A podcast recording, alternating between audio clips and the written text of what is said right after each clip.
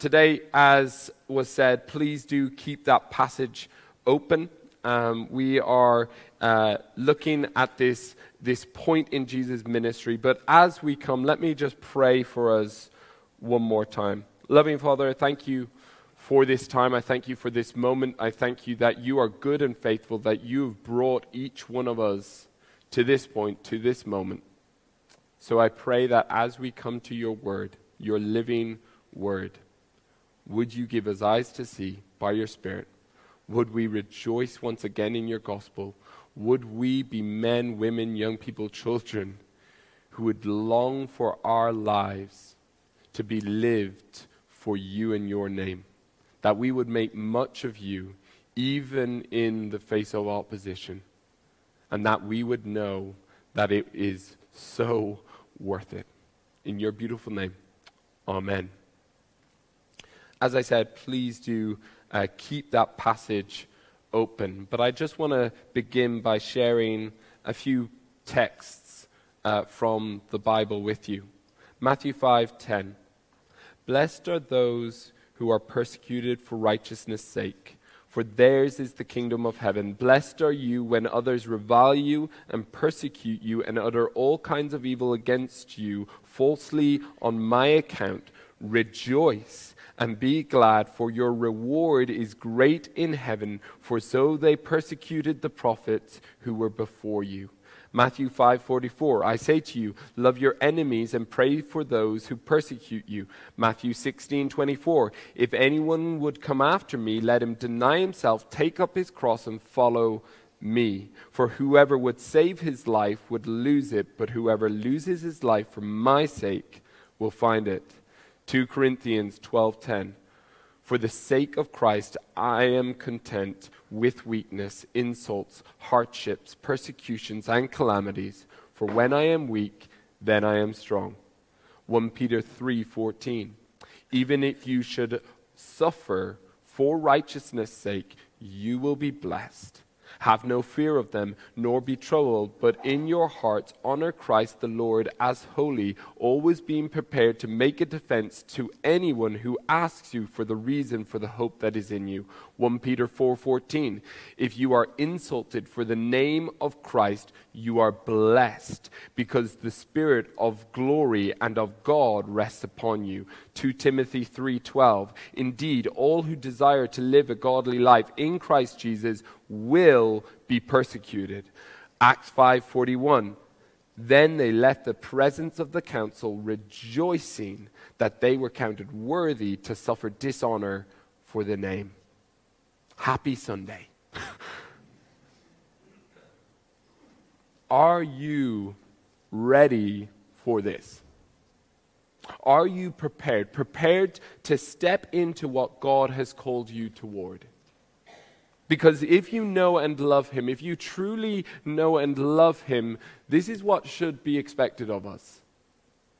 If Christ is the most important thing in your life, if He is the one and His Word is what shapes you in how you live, if you are not merely just professing faith, but living out that faith, if you are longing for others to come to know Him as Lord and Savior, praying for those non Christians around you, seeking to share Jesus with them, then you need to know, brother, sister in Christ, persecution will come. It is not a question if, but when. In our text today, it is all about this fact for those who belong to Jesus that we would not be surprised. Our text is not about general suffering that we all can face in life because we all do face that. The general brokenness we face. But rather, it is specifically about the suffering that comes as a result of our faith, as a result of living out your faith with your colleagues or your course mates, with your friends, with your family, with your neighbors, with your teammates, with those in the local shop, the barista, whoever it might be in your life. This text is within the context of what is known as the upper room discourse. It is the Last Supper, and Jesus has been with his disciples. And Jesus is coming to the end of his ministry. He is heading towards the cross. He knows where he is going, and Judas has already left to betray him. And Jesus is in, is in preparation mode here, realizing the moment they are in, seeing and knowing his disciples before him, desperate to help and encourage, to warn these men, these men he loves, what is coming, to warn them that they need to expect what is going to happen. That when it does come, that they might be able to stand in the face of such opposition. That here in this moment, your Savior is wanting you to hear, to, to realize that you are able to stand when persecution comes. If you hear His words, there's a sharp contrast that happens at the beginning of our passage between what Jesus has just said. Because if you glanced at the section before, you will see that Jesus has been speaking about abiding in Him, enjoying and abiding in Him, and how, as His people, as God's people, the result of being people who abide in Jesus, that we are a community shaped by His love. That His love would be evident among us. And as we get to verse 18, there is a, there is a focus and a tone shift from this loving community to, toward those who are not of this community, those who are not his people, but upon the world itself, anyone who has not accepted Jesus as Lord and Savior. And Jesus is not holding back. Jesus isn't soft in how he speaks about them. He is very pointed having just shared about the love that we ought to have as, as brothers and sisters in Christ, he exposes the hate of the world. I expect if we thought about going to our non Christian friends, maybe you have someone in your mind and you went around to them and you just said, By the way, you're such a hater. I don't think they'd be very impressed with that. And yet, Jesus is not treating lightly the truth of people who are outside of him. He is not being dramatic, but he's exposing the truth of their hearts, preparing his disciples, preparing us for what is true about those who do not submit to Jesus. Because I think at times we as Christians can maybe struggle to believe this to be true. We can look at our non Christian friends and, and they seem like such nice people, and, and that in part is true. They are, in senses, nice people, genuine people, but we need to realize their hearts are so far from God, far from Jesus. Because there is no neutral position before Jesus. You either love him and obey him, or you hate him and reject him. To think there is some middle ground is not true, but for the believer, for us as brothers and sisters, Jesus is wanting to, us to remember, as we face hostility of the world around us, remember his suffering. Look with me at verse 20. Remember the word that I said to you A servant is not greater than his master. If they persecuted me, they will also persecute you. It's so easy for us as people who speak about the cross, as we've just sung about the cross, as we pray about the cross, to forget the cross. It's not that we intellectually forget it, but we come so familiar with it that we lose sight of what is truly happening. The weight of it doesn't actually land on us. And as Jesus is facing his final hours, facing being rejected, being beaten, being mocked, being nailed to that cross, he seeks to encourage his disciples and to encourage us. If you belong to me, if you are mine, then look how I am about to be treated. look to my suffering. Because if this is true of me, then it will be true of you if you are mine. What I love about the Bible, what I love about our faith is that it's so real. That Jesus is not selling false promises. He's not trying to, you know, paint up the Christian life as if there is no hardship, no struggles. No, Jesus is a terrible PR guy. he's, he's not a salesman. He is honest. He is open with us, completely real, exposing the truth that we should expect to experience this. What we will face when we live for Him as we have been called to. And yet, our confidence in facing such persecution is in part found in His suffering, in seeing what He endured reminded of his suffering. Remember the word that I said to you a servant is not greater than his master. If they persecuted me, they will also persecute you. That there is a sense in which when we face persecution, you should draw confidence from that. I'm not saying you enjoy it. That's kind of weird if you, you would. You don't enjoy it. But the fact is that when you face persecution, you should recognize wow, people are seeing me, hearing me in such a way because I am proclaiming Christ that they persecute me. That I am displaying him so evidently in my life that they persecute me. That that should draw confidence and encouragement in us, knowing that in that moment we are being united to our Savior. In that moment, you are joining Christ Himself. This is not a little thing, this is a glorious thing that we would be invited into this in our day, in our time. That you would be used by Him in, in such a way. The concern shouldn't be about whether we actually face persecution, but rather if we have not or do not face persecution. Because what is being clearly exposed is our allegiance. That if we loved the world, we would not face persecution. If we love what they love, then why would we be worrying about persecution? If the things of this world are more precious to us than Jesus, then we don't need to be concerned. But if Jesus truly is yours and you are his, if your allegiance is to him, you will face persecution. I'm not trying to say you need to search out for persecution.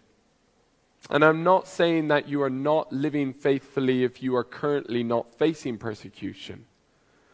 But what I think we all need to wonder and ask is if we are claiming Jesus, is my life truly displaying the one I belong to? Do I truly love Jesus more than the opinions of others? Do I truly love Jesus more than the reputation in my workplace or in my school? Do I truly love Jesus more than the approval of my family? Do I love him more than my own security and well being? Because if you do, though you are not maybe currently in this moment facing that persecution, you will. And when that moment comes, Jesus is saying, Look to me. Be reminded of me that, that this is not new. I have been there. I have walked this road. Remember me and remember how I endured to understand that in this moment you are in fact living the faith you profess. That is often in these moments. It is often in those moments of suffering that you actually experience your faith more fully. It is often when we are stepping into these places that the work of the Spirit is genuine that we experience His grace to be enough for us. This is what Jesus is encouraging his disciples in. Verse 26 But when the Helper comes, whom I will send to you from the Father, the Spirit of truth, who proceeds from the Father, he will bear witness about me, and you will also bear witness. The ability for any of us, for these disciples, to be able to proclaim Christ is not just in them seeking, oh, I just need to be courageous. I need to really try hard in this. But it is in their dependence on the Spirit. And that is true for us. It is in our dependence on the Spirit that is within us. The power of Him to help you to speak, to proclaim the gospel, to actually step in faith into those situations in which it might be risky. But by His help you can. The number of times I've found myself in that situation, and, and you see a situation before you, and you know that this is an opportunity. I can step in here and share Jesus. Or maybe I won't. Maybe I'll just ignore it and I'll just let it go by. But the moments that by God's grace I have stepped in, praying in my head, Lord, help me. I don't know what to say. Lord, give me the strength to speak here, to love this person before me. It is in that place, in those moments, I know how He has helped me. Truly given me the grace needed for those moments. The ability to engage that person with the gospel. And that doesn't mean that they all come to faith. Obviously, that's not true. But it does know that it is in those moments we experience the joy and the privilege of what it means to be united to Him. Joy and the privilege of what it means to be His people, seeking that others might come to Him, to know the goodness of Him. And I wonder if for some of us, part of the struggle at times that we can feel in our faith, and I experience this, is when we feel flat or, or numb toward the gospel. Is that we're not actually living this life how we've been called in this way. That actually, in everything we are called to do, in your work, in your family, in whatever situation it is, in picking up milk in the shop, it should be lived in, with the mindset of glorifying Him, of making much of Him embracing what we've called to be, knowing that He is the one at work to give us the words and the courage in order that we might proclaim Christ to those who do not know. Do you grasp, do you realize this is never optional for any of us as believers? If we know and love Jesus, this is how we have to live to truly live the life that we have been invited into, following in the footsteps of our Savior. We cannot take the responsibility lightly. Each of us who claim Christ can only do so because someone proclaimed him to you. Someone was courageous enough to share him with you. They did not save us. Obviously, they didn't save us. That is a work of God.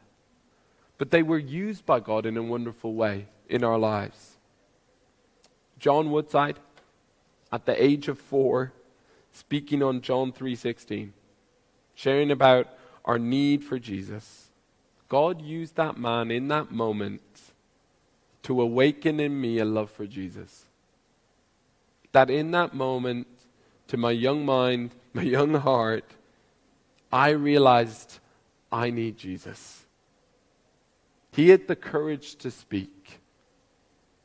And what Jesus is calling you and I toward is birthed out of a life that is abiding in Him. Jesus, as I've stated, said before these verses, He has spoken clearly about our need to abide in Him. Because if we are not abiding in our Savior, if you are not taking seriously your need to be with Jesus, then why would you speak of Him? We speak of what we delight in. And the more we abide, the more we delight in knowing Him for who He is, the more we will share of Him. Today, Ireland plays in the Six Nations, right? I'm a passionate Irish rugby fan. If we win, I will let people know. I will let them know that we won. And it is the same because I enjoy it, because I, I appreciate it, because I'm passionate about it. I love it. How much more should that be true of Jesus? Knowing all he has done for us, seeing him in his suffering, understanding what he has achieved, remembering who we follow, recognizing we are looking to Jesus, the founder and perfecter of our faith, for who for who sorry, who for the joy that was set before him endured the cross, despising the shame, and is seated at the right hand of the throne of God. We stand looking to Jesus, knowing and seeing his suffering, knowing and seeing what his suffering has produced. That we do not need to fear anything in this life we do not need to worry about what people can do to us because our future is guaranteed.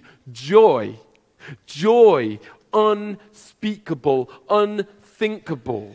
Joy that we cannot even begin to imagine. Joy that is not able to be taken from us. The Apostle Paul says, Indeed, I count everything as loss because of the surpassing worth of knowing Christ Jesus my Lord. For his sake, I suffered the loss of all things and count them as rubbish in order that I may gain Christ and be found in him, not having a righteousness of my own that comes from the law, but that which comes through faith in Christ, the righteousness from God that depends on faith that I may know him and the power of his resurrection and may share in his suffering, becoming like him in his death. Allow your view of Jesus' suffering to enable you to stand in the face of persecution. Let him reveal himself to be sufficient for you, knowing and understanding he has the victory. He has defeated sin and death. Jesus moves from encouraging his disciples to remember his suffering, to remember his word. If you look at chapter 16, verse 1, I have said all these things to you to keep you from falling away. Verse 4, I have said these things to you that when their hour comes, you may remember that I told them to you. A better way to understand verse 4 would be to read it as your hour. When your hour comes, you may remember that I told them to you. Because throughout this gospel, there has been reference to Jesus' hour. This section is, is in fact beginning in chapter 13 with a reference to that. Jesus knew that his hour had come. His hour to suffer and die, to be glorified through his suffering, through his death, to complete the work he had begun. And now we find Jesus declaring to his disciples, Remember these words when your hour comes. There is a real sense in which Jesus is looking in the faces of these men, those he loves, and he knows that the work he started, they will continue. That they will continue to proclaim and witness about Jesus' life, death, and resurrection empowered by the Spirit, and that the work is going to continue in those who would follow. Any who would claim Jesus as Lord and Savior, any who would seek to follow Him. You and I, to deny ourselves and take up our cross. Because what Jesus is wanting for them is to be prepared and encouraged. That those suffering is round the corner, persecution is a certainty for these men. That when it comes, they would not be shaken. That when it comes, they wouldn't be perplexed, confused, disorientated. But rather, they would remember these words. Of course, this is happening. Of course, this is what would happen. That is what he said would happen. If we are truly the disciples of Jesus Christ, if we are on the road toward life, the same road as our Savior, then we should not expect a different experience. He tells us this in His Word. The one who endured the cross for our sake promises that this is the path. This is where we should find ourselves.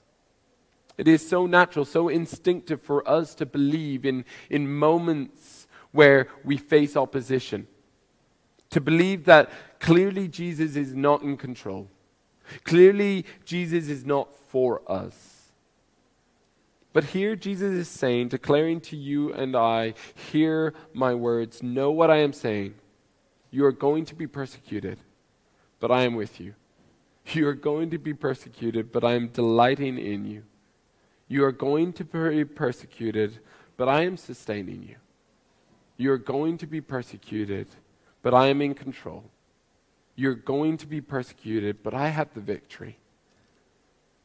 In Acts 5 41, the reference that one of the references I shared at the start. When these men finally get to that point, when their hour comes, when they are beaten for their faith, what is their response? Then they left the presence of the council rejoicing that they were counted worthy to suffer dishonor for the name. These men have been beaten, beaten, and they go away rejoicing. That they would be counted worthy to suffer dishonor for the name. That they would be counted worthy to suffer because Jesus was so evidently at work in and through them. That is not a natural response. Brother, sister, we need to be ready. We need to be delighting in Jesus, finding Him to be so satisfying to us. We need to pray. Pray, Lord, help me that when my hour comes, may we be rejoicing in that day, knowing that I am following in the footsteps of my Savior, knowing that I am living the life that He has led me toward. What Jesus is reminding us of is that being able to rejoice is a work of the Spirit. It's a remembering of who He is, what He has said through His Word, knowing that His Word has power. Being men, women, young people, children who are constantly reminded who we are in light of who He is in His Word. That for us, instead of rejecting the faith, we rejoice all the more in the faith. Only the gospel by the Spirit has the power to do this, to cultivate this sort of response. Only the gospel, those who are delighting in the truth of the gospel, knowing God's word, enables us to respond in such a way. Is your life being shaped by Him and His word? Are you taking seriously what it means to abide in Him? His word is living water. His word is what brings us life. This is what will help us to stand. Knowing Him through His word. Being found in Him on that day. Brother, sister, let us not neglect what is vital for us. Let us be men, women, young people, children of the book. That when suffering, when persecution would come, we would be able to bring to mind the truth of His Word. That that might be a comfort to us in those moments. Knowing that this is not strange or unusual, but this is exactly where we're supposed to be. Rejoicing in that day. Finally, Jesus calls his disciples to remember his Spirit. Obviously, His Spirit has been mentioned throughout this text, that this is a very Trinitarian text. And Jesus knows the heart of these men in this moment. Had they been listening to all he's been saying, this man they have grown to love dearly, speaking about leaving, going from them, this has brought confusion to them, sorrow to them. They're confused by what's going on. Their hearts are not, though, hidden from him. See, Jesus has perfect knowledge of them and he's sensitive to them. We see that in verse 6. But because I have said these things to you, sorrow has filled your heart. Jesus knows their struggle. They're, they're struggling to grasp what is taking place, struggling to have confidence in this moment.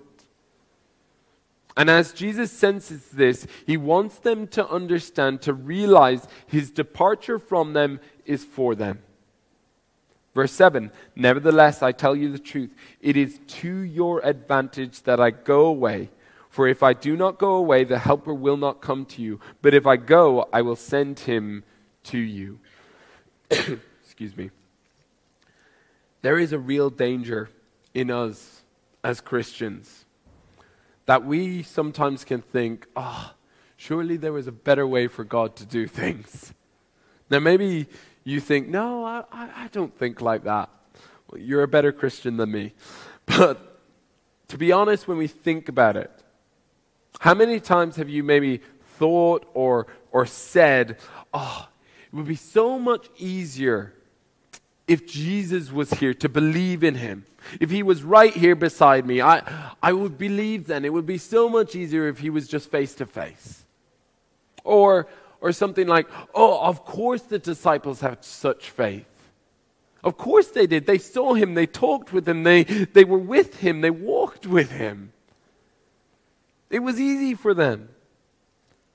And yet, what Jesus is saying here plainly to his disciples in this moment is you believe, you think it's better for me to remain, but I know that it's not.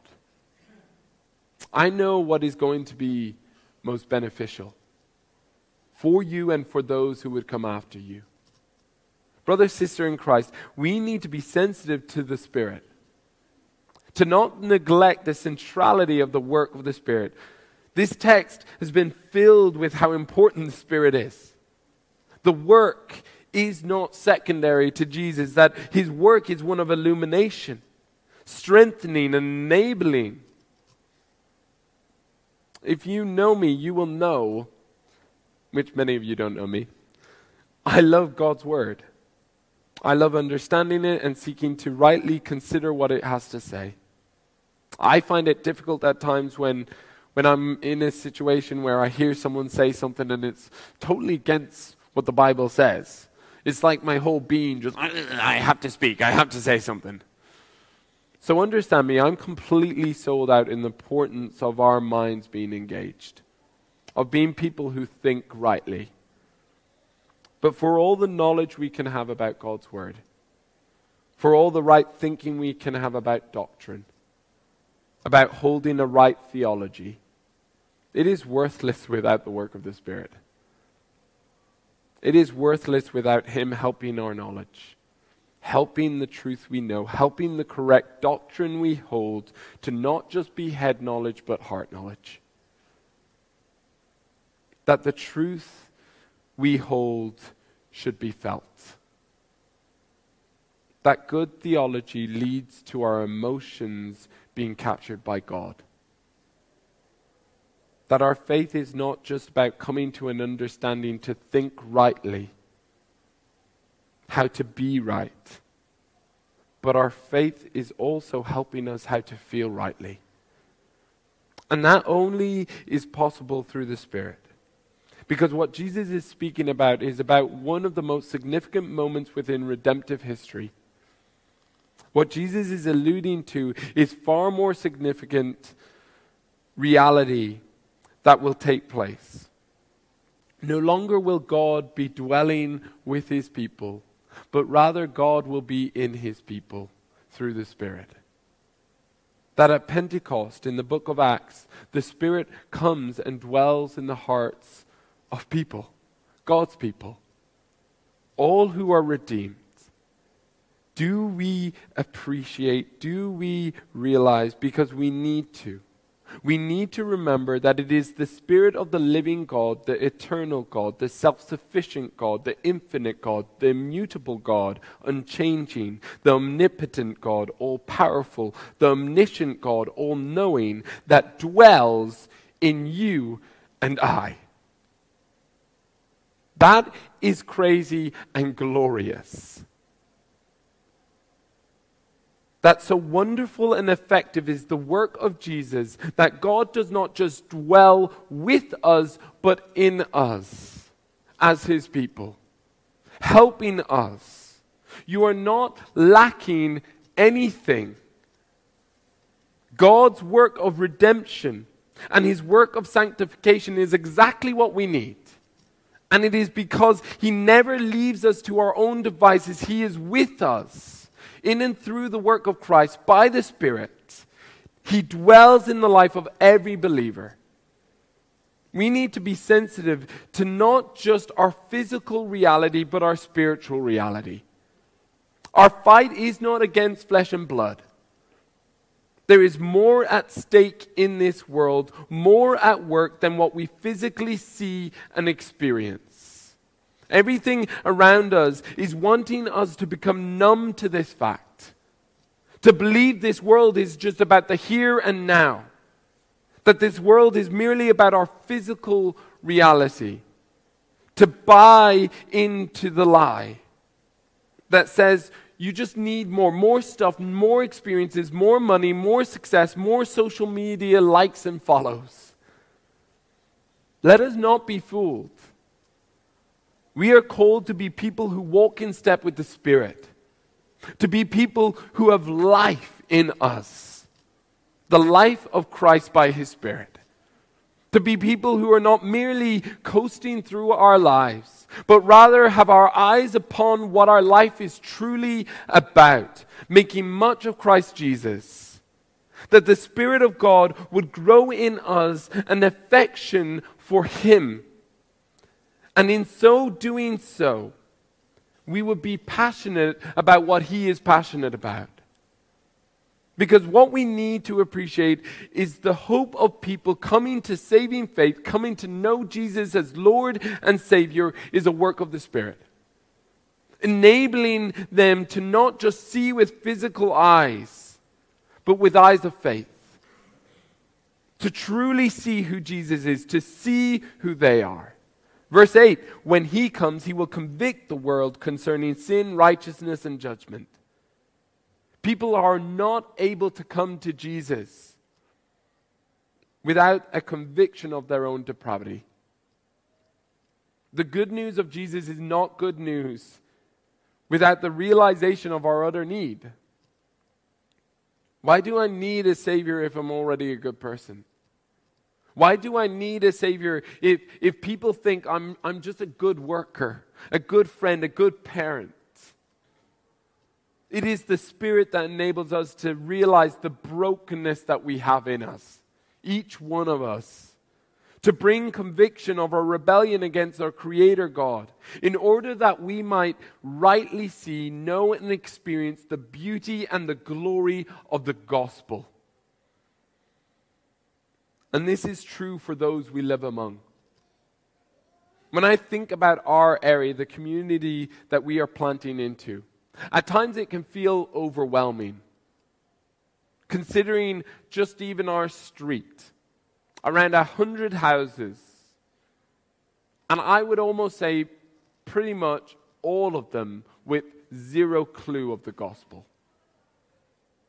Our estate, over 500 houses or as I go and walk toward the five-a-side I play with these local men, they have zero clue of the gospel, zero clue of their understanding of how desperately they are in need of Jesus. Wondering and thinking to myself, how? How will these people come to know Jesus as Lord and Savior? Because they are so unaware. And what I need to remember it is Jesus himself who is calling people to himself. It is not in my power, but in the power of the Spirit that brings people from death to life in Christ.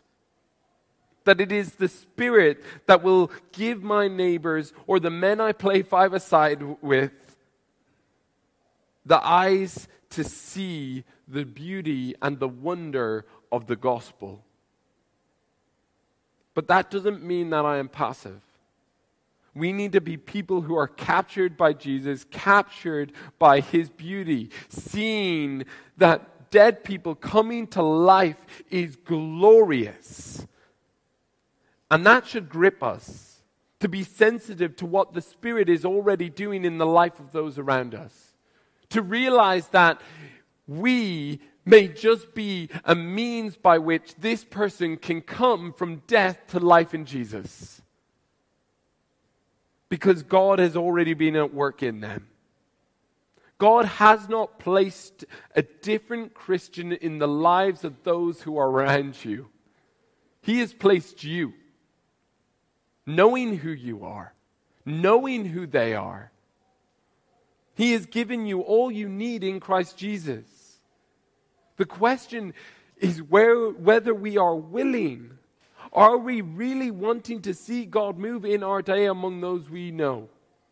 Praying, oh Lord, bring them to yourself. Help me to be used by you in whatever way. Make me courageous. Let me see what is actually at stake their spiritual destiny. We desperately need to be people who are sensitive to the Spirit's work. Because if we are not, what are we doing? What do we think Jesus is saying? He's going in order that we might be better served, not worse off. Verse 13 When the Spirit of truth comes, he will guide you into all the truth. In all we do, are we, brothers, sisters, people who are depending on the Spirit of God? who are seeking Him to help us, enable us, sustain us, direct us. Because the truth is, we will never stand without His work in us. Resting upon that. But what happens when we embrace the life that we have been called to? Verse 14 He will glorify me, for He will take what is mine and declare it to you. See, any time in your life when, when you just find yourself rejoicing and glorifying Jesus. When you're just driving along, I have moments where I'm driving along, and I don't know why, but I just, oh, Jesus is great. That is a work of the Spirit. When we're being enthralled by His beauty, being captured by all God has done, that is a result of the Spirit's work in us. And this is what we desperately long for to know the goodness and the glory of God in the face of Jesus Christ. That we long to be drawn and captured by Him. That is what we, our souls, long to have. To be satisfied in Him. To know the sweetness of being found in Him.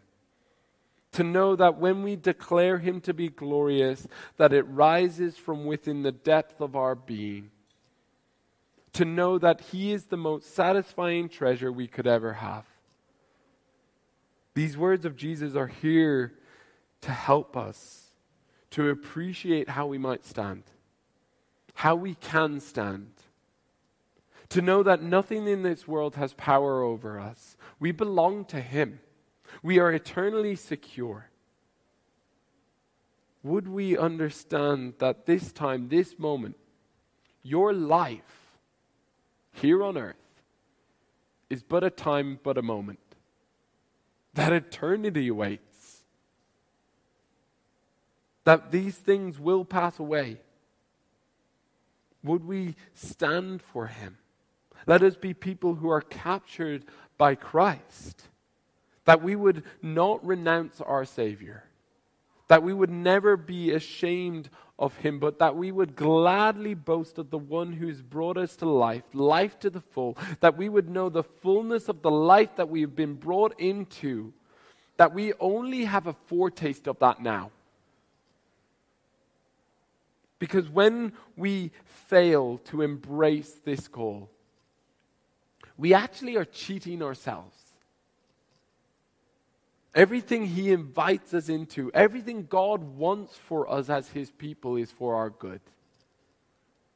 That yes, we will have times of struggle, times of difficulty, times of opposition. Yes, that will happen.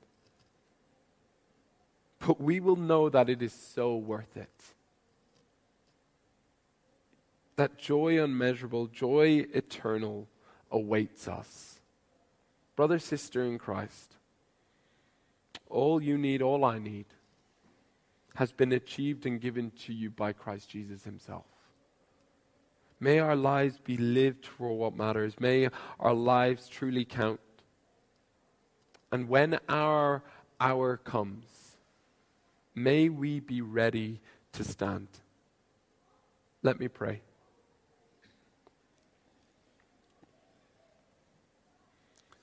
Loving Father, I thank you so much for your word. I thank you that you are a good, gracious Father to us as your people.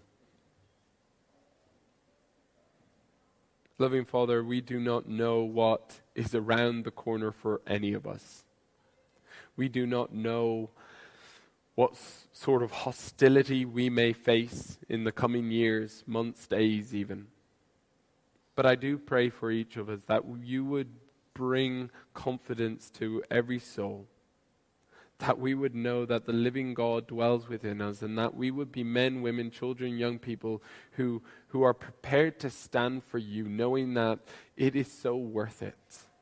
Would we be people who are captured by you and your gospel? Would we have hearts for the lost, for those who are so far from you and who are in such desperate need of you?